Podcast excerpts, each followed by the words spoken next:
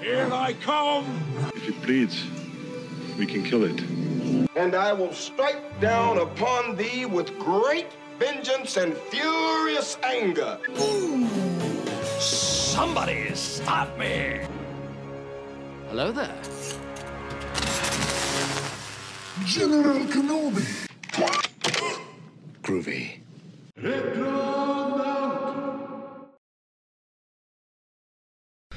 Dobrodošli u novu epizodu Retronauta, podcasta koji se bavi kulturom, odnosno pop kulturom minulih vremena, ali i sadašnjih vremena. Uh, ja sam Daniel, ovo je Silvio i e, danas ćemo pričati o glazbi naše mladosti, to tako zvuči potrcano.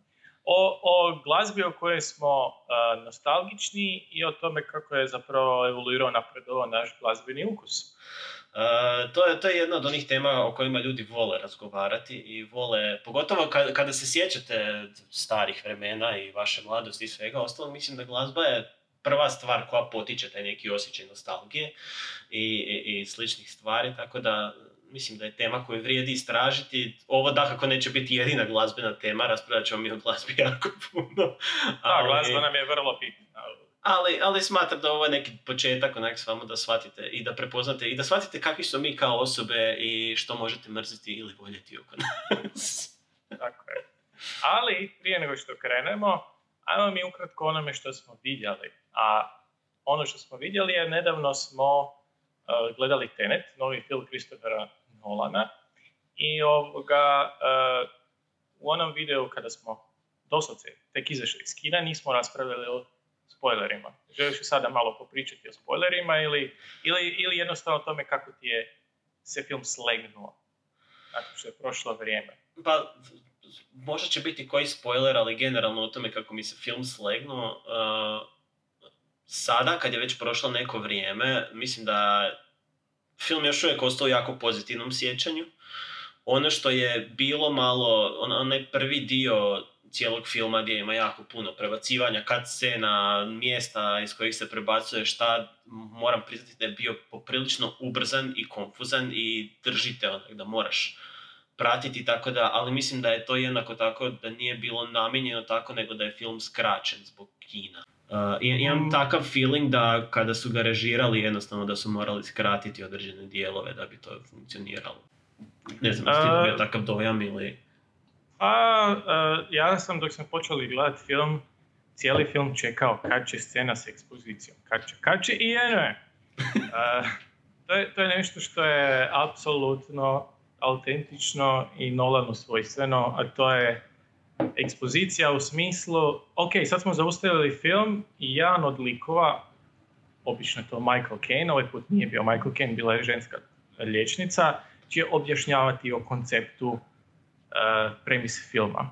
I doslovce se film zaustavi da se objasni nama, publici, kroz oči glavnog lika, što je zapravo Tenet ili što je recimo u Inceptionu, koji je koncept putovanja kroz crnu rupu ili u, ne u Inceptionu, U ovome- Interstellaru. Interstellaru, da, Interstellar. u Inceptionu se zaustave da objasni koji je koncept putovanja kroz snove. To je jedna vrlo tipična Nolanovska stvar koja mi je jasno da je u neku ruku neizbježna jer uh, ha, želiš privući publiku, ako je publika uh, vrlo zbunjena tokom cijelog filma, onda je to krivica filmaša. Doduše, A- jesi li ti nakon te ekspozicije bio totalno svjestan šta se tamo događa, kako se funkcionira ili... Ne, ne, ne, ne bih rekao, mislim da bi bilo puno bolje da su posvetili više vremena ne ekspoziciji, već demonstraciji entropije. Mislim, trebalo im neko vrijeme da uopće kažu riječ entropija. Čim su rekli riječ entropija, odmah mi je kliknulo. Aha. E, protivno, je, zapravo najgori dio ekspozicije u filmu je bilo dok su krenuli o Grandfather Paradoxu, što je onako bilo, ne, ne, to je već bilo crtanje, to je bilo doslovce crtanje objašnjenja. A mislim da s jedne strane moraš uzeti u obzir širu publiku, jer Nolanovi filmovi koliko god da jesu promišljeni, koliko god da su namijenjeni, ka- kako to reći, da ne zvuči snobovski, jesu namijenjeni e, malo pozornijim gledateljima i slično, ali on ih pokušava učiniti dostupnima svima jednostavno i Pa je, je. tu, tu jedna- moraš imati te neke... e, Moraš. jedna je, to je jedna od vrlina Nolana, da je jedan od rijetkih, ako ne i jedini, s obzirom na, na trenutnu situaciju i općenito trendove da se sve franšizira, ako je to riječ, e, da e, nekakve ideje sa naprednim konceptom, visokim konceptom približi široj publici. I naravno da u tom procesu se nešto izgubi, ali mislim da se ne izgubi namjera. Tako da, da li su to paralelni svjetovi, putovanje kroz vrijeme, crne rupe, snovi i tako dalje, to je nešto što se ne vidi na mainstream filmovima. Mislim da je Joseph, Joseph Gordon-Levitt najbolje uh, sažeo kad je rekao da je Christopher Nolan art uh, redatelj koji ima svu potporu Hollywooda i sve budžete Hollywooda, dakle da može ostvariti to sve što sanjaju i da većini glumaca koji su u art sceni kojima se više sviđa snimanje neovisnih indie filmova, da svi žele zapravo surađivati s Nolanom iz razloga što je to spoj najboljeg od oba svijeta, pa onda... Tako je, da, ne mogu svi biti Jim Jarmusch, koji ja ne znam kako, ko, taj, kome, ko tome čovjeku daje lovu. Volim ja njegove filmove, iako onaj zadnji sa zombijima bio koma, ali ko, kako njegovi filmovi zarađuju novac ne znam, ali isto tako košta jako malo novaca. Tako Možda, da, možda snima reklame u pozadini, pa onda toga Jim. Jarmusch reklame. Znači, Jim Jarmusch reklama bi morala imati a Iggy Popa negdje i, i neki Neil Young soundtrack obično i, i bilo bi jako ovoga kontrastno i konfuzno. Ali da, evo, to, je- to, je, to je ono što smo mi gledali. Meni isto film meni je film još uvijek dobro sjeo. Razmišljao sam o tome gdje bi ga stavio onaj panteon Nolanovih filmova, Mhm. gdje bi ti stavio. Pa ja se Nolanovih filmova nisam nagledao toliko kao ti, moram priznati, ali mislim da mi je draži od Interstellara, iskreno. Interstellar koje su svi stavljali na neko prijestolje određeno zato što im se toliko jako sviđa, meni možda i nije bio toliko jak film. Tenet mi je puno zanimljiviji i, i, i, i puno me više zapravo zanima ta cijela tematika. Tako ne znam, negdje drugi po redu bi bio možda trenutno. Mm. Ali Ja, vidit ću nakon drugog gledanja zapravo kako mi, kako mi paše i sve ostalo. da, kad sam već kod drugog gledanja, uh, hm, mislim da je jedini Nolanov film koji, čija kvaliteta se ne poboljšava uh, prilikom ponovnog gledanja je Memento. Memento je film koji je meni bio vrlo drag, ali uh, sa svakim novim gledanjem uh, sve se manje, sve se više ruši centralna premisa Mhm. i sve više vidiš kroz, kroz kod. nije sada je to, ne, nije sada to nešto kom, pretjerano kompleksan film, ali film jako ovisi o neznanju glavnog lika i o neznanju publike. I van tog neznanja nema baš puno za što se možeš uhvatiti. Dok svi ovi ostali njegovi filmovi zaista pogoduju tome da, da ih se ponovno gleda. Mislim da je s Interstellarom mi je jedina prednost ta što iako nisam pretjerani fan Hansa Zimmera, mislim da je zadnjih 15 godina uh, Hans Zimmer prestao biti skladateljem, a postao tvornicom soundtrackova, jer doslovce ima pripravnike koji štancaju soundtrackove, on im samo napiše nekakve natoknice, glavnu temu i onda oni razrade soundtrack. Uh, Interstellar mi ima jako dobar soundtrack, jako mi se svidio i uh, vrlo je melodičan, Prepoznatljiv je, prepoznatljiv vrlo je prepoznatljiv i vrlo je slušljiv van filma. Što i nije neka ogromna mana, ne mora soundtrack biti slušljiv van filma, ali to je jednostavno nešto što ja volim. Dok je u Tenetu, e, Tenet ima odličnog skladatelja ovoga, Görensona, e, koji je skladao nedavno iz Mandalorijana, Mhm. sjajan, sjajan novi skladatelj, ali njegov soundtrack je vrlo bombastičan i vrlo nemelodičan, orijentiran na, na dizanje i držanje, održavanje tenzija. Tako Da, definitivno nije za slušanje, da, nego Nije više baš samo služi filmu da poveća tenziju i poveća napetost i sve ostalo. No, sad kad smo se dotakli glazbe, možemo preći na našu glavnu temu. Silvio, kako je počelo tvoje glazbeno putovanje? Što se, što- koje su prve, pr- prva sjećanja na glazbu koje se sjećaš da možeš opisati što je bilo u stvari? Pa, uh, hm, moje sjećanje na glazbu. Jer zanimljivo je to tvoje odrastanje u Rusiji s obzirom da tamo su glaz, glazbeni jel, doživljaj bili malo drugačiji nego ovdje. Yes. nas. E, ono što odmah moram u startu reći je da je e, ruska estrada A loša, B čudna. E, zato što loša je iz razloga što ne, nisam toliko nisam toliko dobro upoznat sa hrvatskom estradom, što će reći nisam uopće upoznat. E, to si sam si doćeo dok baciš neku referencu, ja, a, ko je to? Silvi, znaš ti ko su Tina i Nikša? Mladić i djevojka? Djevojka i mladić? Blizu, blizu, dobro. Pričat ćemo o njima eventualno. Ali e, ruski pop, pogotovo 90-ih, a i sad, sad je vjerojatno gori neko ikad, je bio katastrofalan, stvarno je loš. A, međutim, dobra je stvar ta što, e, pričat ću o tome malo kasnije, e, alternativna scena kao takva postoji, ima jednu neobičnu poziciju tamo u mainstreamu. Ali o tom potom. E, e, ono što je obilježilo one najranije sjećanja vezano za glazbu je to što Pričao sam o tome ranije kako su 90. zapravo bile 80. Volt 2, pogotovo u Moskvi, e, zato što svi ovi izvođači koji su bili vrlo popularni kasnih 70. i 80. e, su nahrnuli kroz otvorena vrata dok je pala je čelična zavjesa, tako da ono što sam ja slušao tada su bili legendarni izvođači poput Bonnie M, Modern, Talk, Modern Talking, Znači, sam CD imao, im- imam još uvijek negdje u obiteljskoj kući. A, i još uvijek držim da su dobri izvođači. Mislim, tre- po, Gle, ne možeš ništa reći protiv Bonnie Ema, ono, pogotovo s obzirom da su jedna od glavnih pjesma je bilo Rasputin koji je poznati lik iz ruske e, povijesti, tako da, ovaj, Greatest uh, Russian, kako. Pa mislim, uh, neki dan sam poslušao cijelu pjesmu i actually sam se fokusirao na tekst i doslovno možeš cijelu Rasputinovu priču čuti kroz pjesmu, tako, je, da. je. Uh, to su bili neki izvođači. Um, što još? Da, uh, imali smo kod kuće CD Best of od Queena, što sam valjda poderao. To sam stalno slušao. A van toga, a ono, vrtilo bi se ovi ruski izvođači koji su pokušavao ignorirati kao što je Filip Kirkorov, kojeg ne mogu smisliti, Gazmanov i ta ekipa. To je on baš na- naj, naj, najgori mogući isplivci estrade. E, k- tako da većinom da, vodilo se na te 80-te, e, na, na, jako puno one hit wondera, tako zvani. Aha, Rick Astley je bio strašno popularan u to vrijeme u neironičnom obliku. aha, E, prije Rick Rolla. Prije Rick Rolla, uh, ko je još bio popularan? Uh, Black, odnosno Colin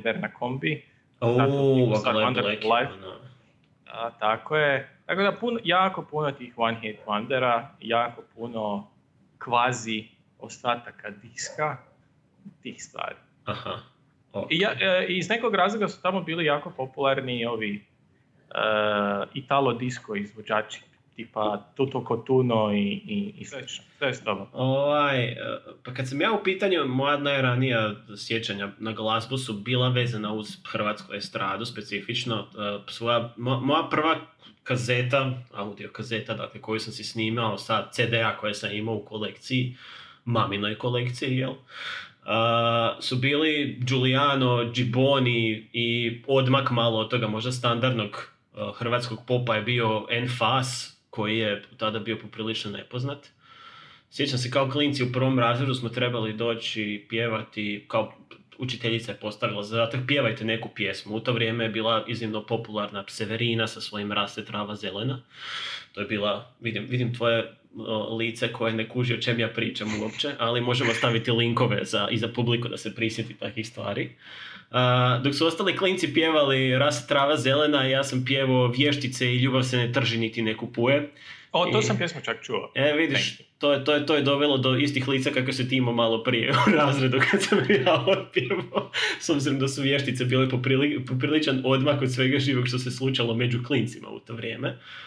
I nekakva daljnja evolucija bila je većinom kroz tu neku pop soul scenu možda 90-ih u smislu ono, Madone koja je tada imala svoju Ray of Light fazu, mračnjačku i svjetlinsku, svjetlinsku kako god to opisati. Otkrio sam u to vrijeme Seal, a to je bilo sa Batman Forever cijelom fazom, onaki Kiss from a Rose i slično. Najemocionalniji od svih Batmana. Tako je. Absolutely. It's from Batman Returns. The most sensitive of all the Batmans. Tako je. Najemocionalniji. Moje pitanje kao klinac je bilo uh, Mama, a kako Seal može snimati u Batmanovoj špilji spot? to, to, to govori u, ovaj, u, u prilog koliko sam bio pametno dijete. I, ali, ali da, uglavnom u moje, u moje se obitelji i u, u kući se slušalo svega i svačega. Uglavnom bilo je tu i hitova 90-ih i malo glazbe XU bendova tipa, ne znam, Bijelo dugme i slično. Uh, zapravo jako puno, jako puno svega i prvo tek kasnije tamo, četvrti, peti razred, odnosno peti, šesti razred uh, osnovne škole, ću početi otkrivati malo neke stvari koje će me više privlačiti u smislu glazbe, to su bili tada, ne znam, Linkin Park, Him i takve stvari koje su, ovaj, Mhm. To je, to je već e, kasnije osnovna škola, jel? Da, da, da, da, da, to su vrijeme, vrijeme kada su Kaza, Napster i ostale stvari počele funkcionirati kako treba. i- LimeWire i tako dalje. Kada su ljudi napokon počeli dobivati internet u kojem si tijekom noći mogao skinuti dvije pjesme, pa onda je to bio Dvije pjesme koje su bile krivo tagirane. Naravno, ne znam. S čime si ti počeo sam otkrivati glazbu, kad si počeo sam istraživati i dalje kopati i... Pa, um, pozitivna stvar je, vjerovali ili ne, uh, dok smo se preselili u Hrvatsku, bio radio 101. Mm, Uh, jer uh, inače preselili smo se u Koprivnicu, ne u Zagreb, ja sam cijelo vrijeme živio u Koprivnici i um, veliko otkriće je bilo Radio 101 zato što je to bio prvi trenutak gdje sam ja u ono vrijeme nije bilo ni Shazama, ni ničeg takvog, već čuo bi refren neke pjesme koja mi se svidjela, a, kao pravi šmokljan bi zapisao taj refren i kasnije bi u knjižnici na internetu pogledao o kojoj se pjesmi radi. Ili posudio CD ako je bio dostupan CD. Ali a, i van toga, znači to je, to je već bila kasna osnovna škola, vrlo slično kao ti, tu mi se već počeo malo formirati glazbeni ukus. Na tragu toga što mi se već sviđao Queen od prije, Queen ima dan danas stvarno ogromnu popularnost, jedan kultni status u Rusiji, što je meni, e, e, e, ruska, ruska pop kultura je jako čudna, zato što imaju te neke stvari koje su vrlo kontradiktorne i, i, i ni meni čak nije do kraja jasno, tako da vjerujem da i ostalima jako zbunjujuće. Da, zato što ti imaš odnos Rusije kao poprilično konzervativne zemlje i onda da Queen funkcionira kao jedan od kultova. Da, je. znači doslovce štuju Freddie Mercury kao boga na nebu i zemlji, a znamo njihove stavove prema ovoga osobama sa određenim identitetima. A, tako da nakon Queena e, mislim da me New Metal malo promašio. Mhm. E, e, tu je tu je, tu je u opticaju počeo biti tamo sedmi, osmi razred him, a, koji je onako možda bio prvi goth band koji mi je ušao u uho i to je bila nekakva odskočna daska zato što cijeli moj glazbeni ukus i dan danas je uvelike počiva na, na new wave, post-punk a, izričaju, tako da je to, to, to su bili svi neki temelji. Ono što sam ja otkrio uh, su bili bendovi koji su možda bili obilježeni kao new metal u to vrijeme. Danas ja mislim da bi se fanovi uvrijedili da kažeš da su new metal, makar meni, me- meni uh, oznaka new metal apsolutno ne, ne, ne znači negativnu stvar.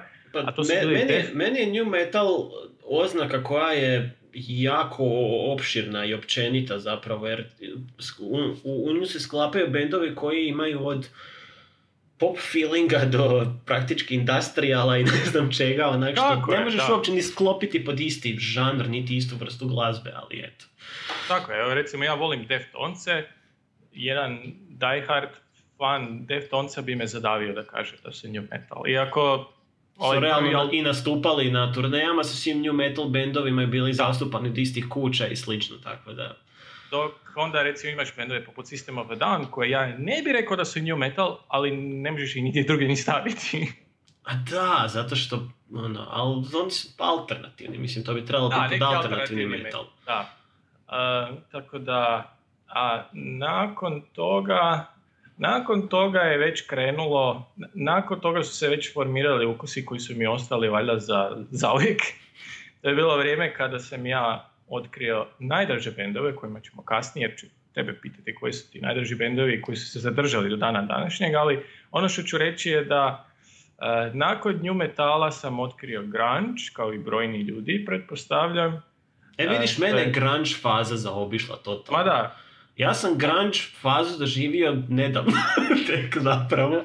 Ja, sam se htio baciti da je s grungeom e, Nirvana se slušala u osnovnoj školi u ono vrijeme i e, nisam ni znao tada što je grunge, tako da nisam to ni računao kao dio dijela grunge faze, jer se to jednostavno slušalo svugdje non stop. Mm.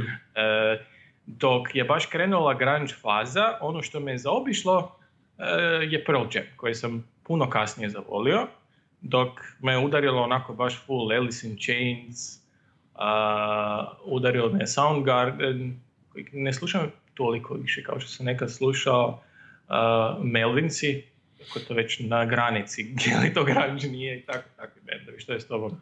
Rekao si da te grunge zaobišao, što, je, što te nije zaobišlo? Nakon A, a gle, ono, kažem, počelo je sve s, s Linkin Parkom, ali moj glazbeni ukus je bio jako čudan. Ono, ja sam kroz srednju školu doživio toliko faza preobražaja da nisam zapravo ne znam gdje sam završio na kraju svega toga.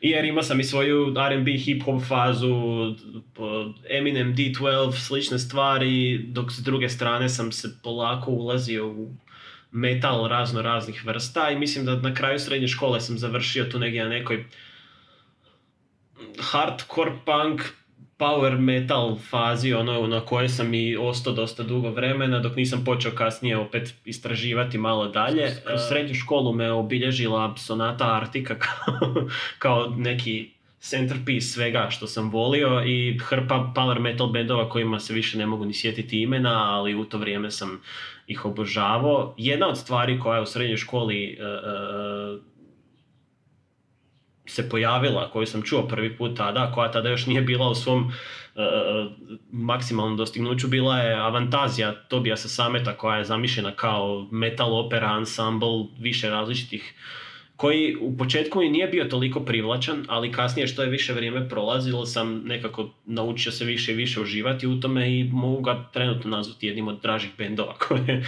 slušam i koje još uvijek volim. Ali da, moja, moja srednja škola i taj, taj razdoblje između kasnijih razdoblja osnovne škole i srednje škole su bili opet bučkoriš svega. Mislim, prvi CD koji sam ikad kupio bio je Matrix soundtrack, gdje je bilo upoznavanje sa Marilyn Mansonom, Rob Zombijem i takvim stvarima koje do tada nisam nikad čuo, ali su mi se toliko svidjele na prvu da jednostavno su ostale u tom nekom i u, tom nekom melosu sam pokušao tražiti sve drugo što sam slušao.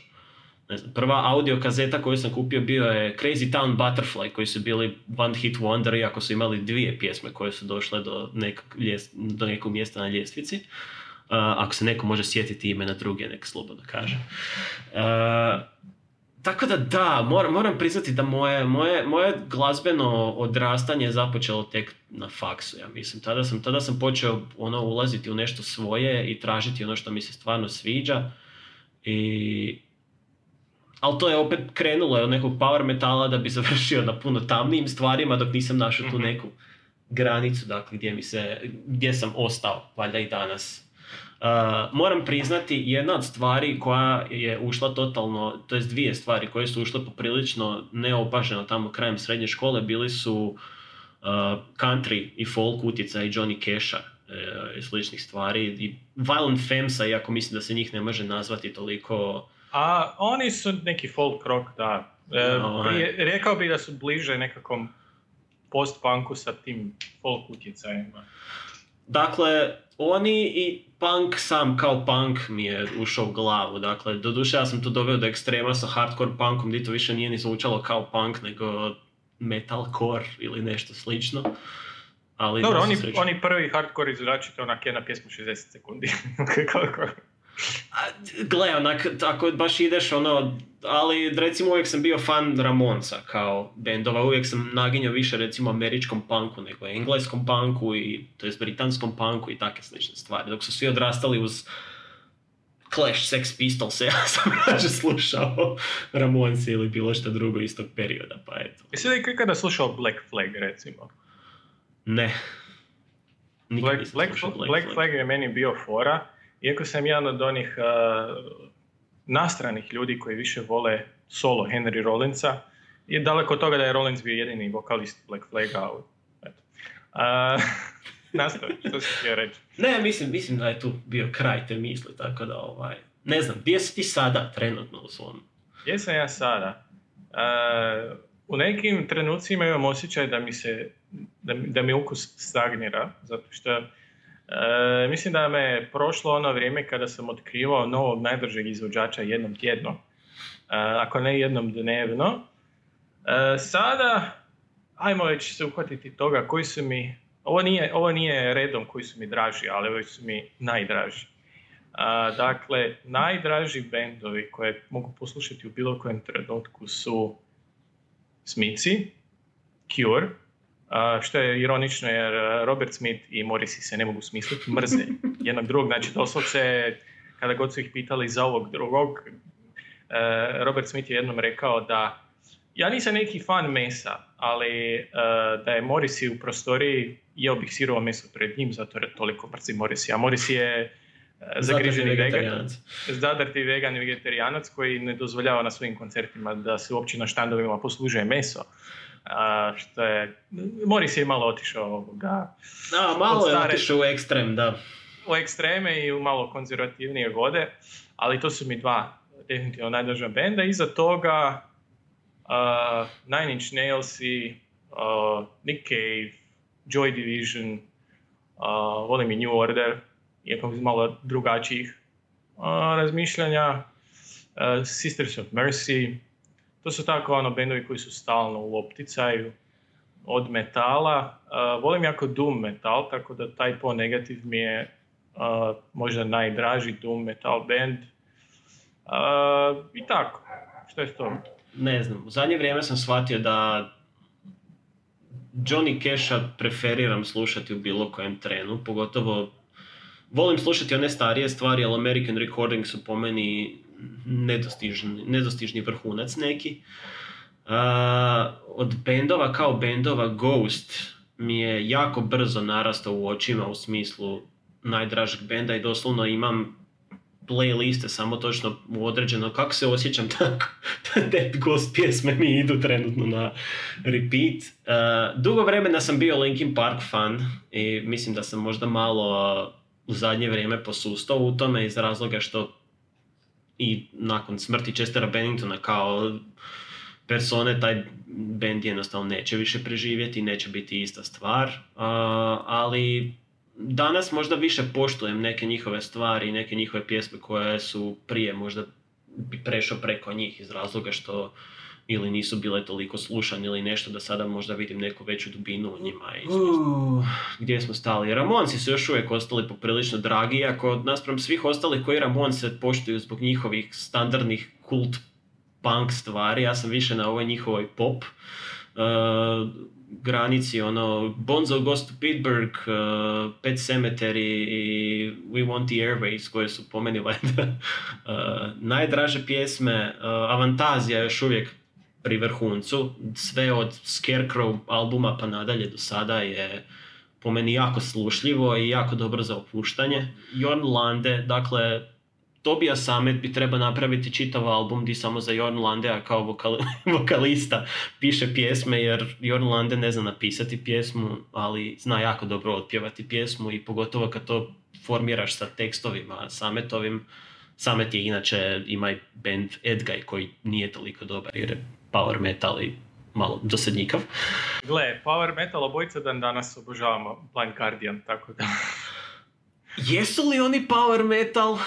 To je dobro pitanje. Oni Nisu su li oni onak kao evoluirali kao metal. progresiv neki više nego išta drugo? Da, ono? e, krenuli su kao čisti speed metal. Na početku je ono bilo stvarno ono tipični speed metal. E, ja mislim da je jedini razlog što im se pripisivalo ovaj, ta power metal oznaka iz razloga što su im tekstovi bili vrlo, vrlo inspirirani doslovce u mnogim slučajevima poznatim književnim dijelima iz fantasy žanra. Mm, da, pa, da Lord of the Rings, odnosno Gospodar O, a, prstenova dosta kao imaju jedan od najvećih. imaju stvarno svega. Znači od Lord of the Ringsa, znači Nightmare, eh, ne Nightmare, bože, Nighttime in Middle Earth je fenomenalan album eh, o, o Silmarillionu. Eh, imamo, ima, ima, jako, ima jako puno pjesma, imaju čak pjesmu o Dini, Traveler in Time, imaju o Dark Toweru, Mhm. čitaš se Dark Towera, imaju Dark Toweru dvije pjesme čak, Mhm. tvoje. Eh, imaju o Teda Williamsa Otherland, Mhm. to je ime njegovog serijala, Cyberpunk serijala, možete li vjerovati. Otherland je kao Ready Player One, ali dobro, i u 90-ima, kasnije 90-ima. E, I e, tako da mislim da je, ako ih stavljamo u power metal razlog zbog kojih su mi dobri, prvo, aranžmani su im fenomenalni. E, Hansi je vokalist samo takav.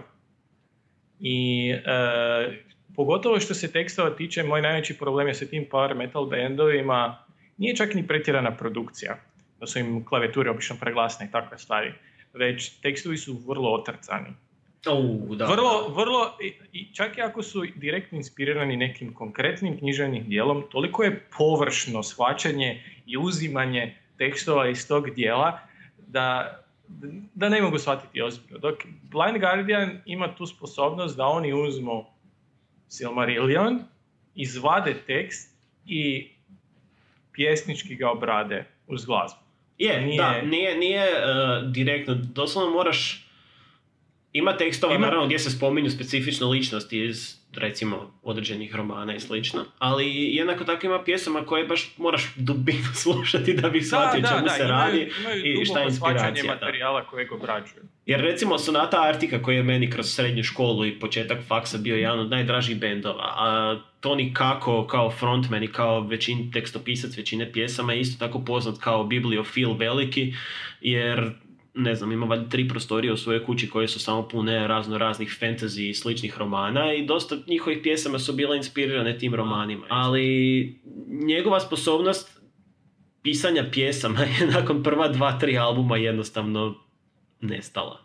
Jer te, kasnije pjesme su se počele baviti standardnim pop stvarima i, uh, i, jedno, i, sam band i smjer u kojem je otišao u to baš progresiv smjeru meni jednostavno više nije pasao i u tom periodu sam ja više nadrastu, počeo sam se više baviti, ne znam, folk metalom, počeo sam se baviti amorfisom ili tako nekim sličnim stvarima više. I tada sam zapravo i odustao od power metala kao takvog, jer jednostavno više nisam se, nisam se mogao poistovjetiti s s tom glazbom i s tim stvarima. Da, da, istina. Znači, vratio bi se samo kratko na jednu stvar, pričao si o soundtrackovima. Mislim da je naša generacija, pretpostavljam, sumnjam na to, zadnja generacija čiji je glazbeni ukus a, a, bio uvelike oblikovan tim kompilacijama soundtrackova koji su izlazile na CD-ovima, pogotovo u 90-ima i ranim 2000-im. Kod mene je recimo bio slučaj ta, taj vrlo stereotipni kao i svakog gotičara, to je da sam bio opsjenut filmom Vrana, odnosno The Crow. I U, Vrana ima dobar soundtrack, da, to je na stranu film koji je dobar, soundtrack je još bolje. Soundtrack je nevjerojatan. Znači, Violent Femmes, pričali smo o njima, Nine Inch Nails s obradom uh, Dark Souls od uh, Joy Divisiona, uh, Dead Souls, pardon. uh, bendovi, industrial bendovi, uh, alternativni bendovi, obrade, uh, imaju single Cura koji nikad nije, osim u jednoj prilici, bio reizdan i to samo live, Burn od The Cura, pjesma koja je samo u soundtracku se pojavila dug, dugi, dugi niz godina, mislim da su tek prije tri godine jednom svirali live. Znači, taj soundtrack je stvarno utjecao jako na, na, na moj glazbeni ukus. Um, Helmet, ja mislim da je u... Znači, jako puno uh, alternativnih uh, žanrova u 90-ima koji su kratko trajali. Uh, ruku na srce, uh, industrial, onaj čisti industrial rock, ne industrial metal, nije dugo trajao kao žanr i dan danas je vrlo uska uska, vrlo usku popularnost ima, vrlo je uska scena. E, onda ne znam, shoegaze e, je isto žanr koji ti ne voliš, ja obožavam, e, to je jedan žanr koji vrlo, vrlo kratko traje. To je recimo jedna, jedna zanimljiva paralela gdje je shoegaze bio nadjačan u ono vrijeme početcima Britpopa. Britpop Mhm. koji ja volim, ne volim Oasis, ali ostali bendovi su mi ok. i, I jednostavno je Britpop je pregazio gotovo sve alternativne bendove u to vrijeme. Znači u Americi je, smo imali grunge, a onda s druge strane bare smo imali Britpop. Znači s jedne strane, ne znam, karikiram, imate Nirvana i Pearl Jam, s druge strane imate Blur, Oasis, uh, kako se zove onaj od Ashcrofta band, Radiohead. Radiohead, tako je. Tako da svi ovi manji uski žanrovi su, su ostali gotovo ne, neprimjećeni. Od tih kompilacija, osim Matrixa kojeg sam spomenuo, koji do dan danas mogu poslušati valjda taj cijeli album bez da preskočim jednu pjesmu, koliko su zapravo dobre, dobra kompilacija pjesama. Jedini... To su stvarno dobri bendovi, imao KFDM, ja mislim, ako se ne varam, je bio na, na tom. Bila je, bila je čak i ona od uh, Kashmir verzija sa P. Diddyjem. Jimmy koja je meni ostala onako u pamćenju. Znači, Zato što možeš povezati sa scenama iz filma, znaš, ono i tako su dobro bile ukomponirane da je funkcioniralo. Uh, od kompilacija koje su jel, inspirirane filmom, uh, Spider-Man, onaj prvi Sam Raimijev koji je izašao, je imao kompilaciju bendova gdje su mi valjda prva, prva, prve četiri pjesme su mi se toliko urezale u pamćenje da dan danas volim poslušati sve, ne znam, to je bio Chet Kruger iz Nickelbacka sa nekim drugim likom gdje su imali pjesmu Hero koja je na neki, na, neki način dospjela u film namijenjen tinejdžerima gdje je prva rečenica u cijeloj pjesmi I am so high. Kasnije čak i u, u ovim uh, intervjuima kad su raspravili o toj pjesmi, onako oni su rekli, ne znam kako, kako, kako su oni uspjeli uopće pustiti tu pjesmu da dođe kao ono jedna od prvih pjesama koje izlaze van iz toga svega. Ne znam, to mi je bio i u uvodu neki kvazi uh, punk sa Sum 41. Uh, Black Lab je bio band koji sam otkrio isključivo zbog toga i Learn to Crawl je valjda jedna od najdražih pjesama koje ću uvijek moći poslušati iz jednostavnog razloga što totalno odskače od bilo čega drugog što sam slušao u to vrijeme. E, da ne kažemo da postoji čak verzija uh, originalne Spider-Man teme u izvedbi Aerosmitha koja je jako zanimljiva. Tako da da, i jednostavno eto, to je, je jedna od kom- kompilacija koja mi je ostala u pamćenju, ono, da se baš sad mogu sjetiti. Uh, mislim da ćemo kasnije uz nekim drugim temama raspravljati o filmovima koje, koji su samo soundtracki poboljšali i koji su dobri samo zbog svojih soundtracka. Ali, Da, to je jedna tema sama za sebe. Znaš što sam te htio pitati? A, mi obično ne volimo biti negativni jer ja recimo ja ne volim pričati o stvarima koje ne volim jer ne želim trošiti energiju a, pljuvajući neke stvari, ali ajmo ukratko čisto koje žanrove ne voliš, koje žanrove e, znaš da ti nikad neće sjesti. Hmm. Mislim, da, da ignoriramo sad cijelu standardnu priču Balkana, ono, i turbo folka i svega što izdiče iz toga, plus cijela hrvatska estrada više manje kada je u pitanju ovo sve najpopularnije za slušanje, to nikad neću moći podnijeti. Ali recimo mumble rap kao novo nešto što je izašlo, jer inače sam volio rap, pogotovo old school rap, old school hip hop i mumble rap kad je izašao još dan danas mi nije jasan, nije mi jasna privlačnost konstantno korištenje autotuna za pričanje. I Ne uz- razgovjetno pričanje. pa da, i uz par iznimki onako koje se mogu napraviti, koje su većinom zato što su napravljene u suradnji s nekim koga poštujem ili volim. Ovo sve ostalo, taj mumble rap je meni neshvatljiv i još dan danas ne mogu skužiti kako je to dospjelo do tolike popularnosti jednostavno. Eto. Da, mislim, da samo povučeš paralelu, mumble rap je na neki način uspio evoluirati iz američke kulture u turbo folk kulturu, tako da mi je jasna ta poveznica zašto mi se to ne sviđa. Kako kod tebe stvari stoje? Šta, šta baš ne voliš i ne možeš slušati? ne mogu i ne volim slušati pop punk. To mi nikad nije sjelo. E, pop rock mogu uvijek poslušati do, dobra pop rock pjesma. Pričali smo na prethodnoj epizodi o tome koliko bojica volimo a, Phila Collinsa. To je čisti pop rock. Mislim, ja ne bi čak, bez obzira na to što je su 80. ono je bio pop rock, ne bi to nazvao nekim new wave pogotovo Genesis faza, to je čisti pop rock, dok je Phil Collins bio vokalist. Ali da, ne, ne, e, pop rock mi nikad neće sjesti, Po punk misliš? Pop punk, pardon, pop punk, zato Čekaj, što... šta ti smatraš pop punkom? To mene zanima sada. A, pa i Sum 41 i kak se zove? Aha, onaj- Blink-182 i Blink 182. svi ovi ostali što imaju brojeve. Da, svi ovi što imaju brojeve, ovoga, jer dok, dok čujem te, ti vokali im su mi jednostavno kao, kao nokti na, na, na, po ploči.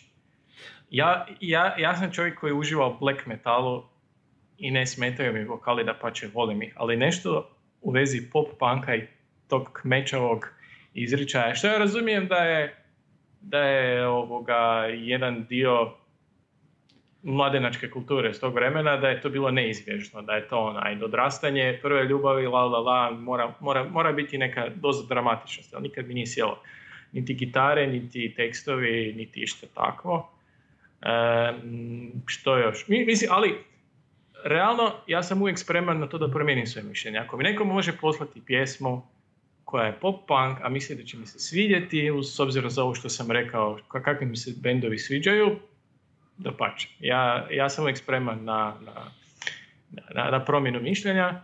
Van toga, a, priča si ovo o hrvatskoj sceni, turbo folku, ovo malo što sam čuo, mi nikad nije sjelo i vjerujem da mi nikad neće sjesti, jer jednostavno nema ono što ja tražim u glazbi. Da, ne, A, nema. Re- recimo, tipa, ajmo ovako. Obojica smo gitaristi, obojica volimo instrumentalnu glazbu i obojica volimo a, glazbu od gitarista za gitariste. Znači, to je Joe Satriani, Steve Vai, Buckethead, koji je veliki, veliki favorit. A- ali čak i u tom svijetu te instrumentalne glazbe postoje gitaristi i gitaristi. Znači, ja mogu slušati Bucketheadove i šredove i balade, osim kad ono baš ode u nekakva midi prepucavanja, e, koji zvuče kao Art Ro- Robot rock.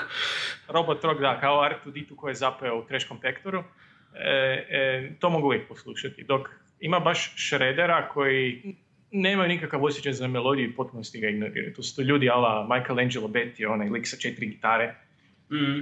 I, i, i ta ekipa. To, to mi je baš... Mislim, onaki, o gitaristima ćemo vjerojatno morati napraviti posebnu epizodu, ali od uvijek sam više volio ljude koji mogu s tri note odsvirati nešto kako treba, nego da mi Tako je, odsviraju je. 65 nota i da to zvuči bez veze i bez smisla. Tako je, tako da to je recimo, to je možda nešto što mi, se, što mi smeta u žanru kojeg volim.